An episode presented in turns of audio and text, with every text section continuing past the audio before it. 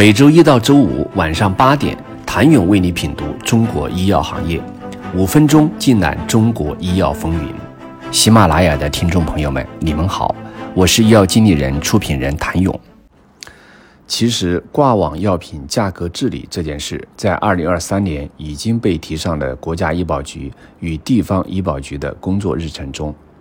二零二三年八月，国家医保局下发的关于落实信息互联互通、推进挂网药品价格的通知要求，二零二三年十一月十五号前，各地根据分类管理要求，完成清理和分区的活跃区价格数据。全部推送至国家医保子系统和本地平台前台，供各集中采购机构查询比价。国家医保局二零二三年底前公布同通用名同厂牌挂网药品的全国中位价、四分之一分位价等统计信息。此后，围绕挂网药品价格治理的政策文件密集发布。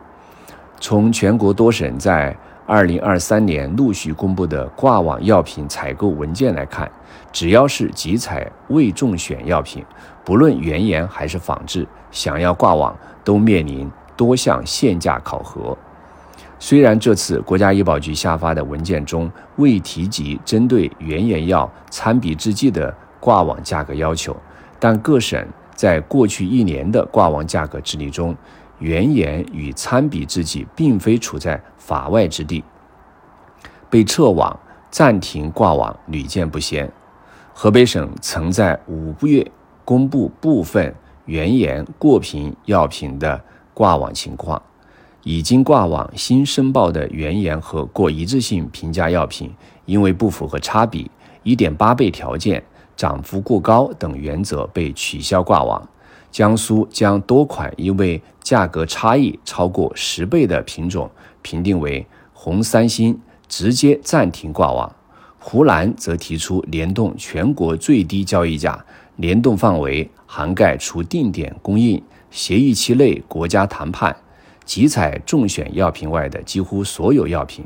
四川更是在明确联动最新外省最低参考价以外，提出惩罚措施。对未按要求和规定实现如实主动调价的，经核查属实，按核实后的外省实际最低参考价下调百分之十作为联动参考价，企业不予确认的，取消该产品挂网资格，自取消之日起两年内不再接受该产品的挂网申请。在医保信息平台逐渐完善之后，整治审计之间挂网价格不合理的决心不言而喻。毕竟，没有人希望自己成为价格的冤大头。国家医保局医药价格和招标采购司负责人在答复记者中反复表示，这次价格治理主要解决地区之间企业定价是不是公平的问题，根源不在于价格的高低，而是。四同药品在不同省份出现超过联动红线的价格差异，这是企业的巨大信用风险。其实，不同省份之间价格有差异是被允许的，但超过一定限制，出现奇高或价格洼地，就存在失信和不公平。正如去年十一月在湖南省进行联动挂网价格纠偏中，不乏价格高出同类产品将近十倍的在网品种。如艾博维的帕里古化醇，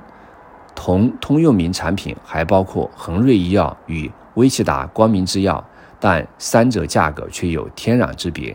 艾博维、恒瑞与威奇达光明制药的挂网价格分别为一百四十点八、十八点一八和十五元。艾博维的挂网价是威奇达光明制药的九点四倍，拜耳的索拉菲尼、辉瑞的。阿糖胞苷等等都因超出红线被暂停挂网。在全国统一医保信息平台招采子系统建立起来并全面落地之前，虽然很多省份都执行着价格联动或全省最低价的政策，但无法互联互通实现共享的信息，依然造成同一企业生产的相同药品在不同省份挂网价格差异较大。或不同企业生产的同一通用名、同一品规药品，在同一省份挂网价格差异大的问题，挑战着市场竞争的公平性。三月底将是最后通牒。有招采政策分析人士表示，医保信息系统在过去出现的标准不统一、数据不互认、系统分割难以共享等等孤岛现象，在全国统一的医保信息系统完全建立起来之后，都会被打破。一款药物或同通用名药物在不同地区的价格一目了然。在四通通知发布后，今年对挂网价格管控将更加严格，利用信息差钻价格空子已经不可能了。即使抱着侥幸心理不如实填报，经过大数据比对后发现瞒报、虚报、谎报，不仅仅是降价撤网的问题，还会影响到企业的信用评级，直接影响后续集采等市场行为。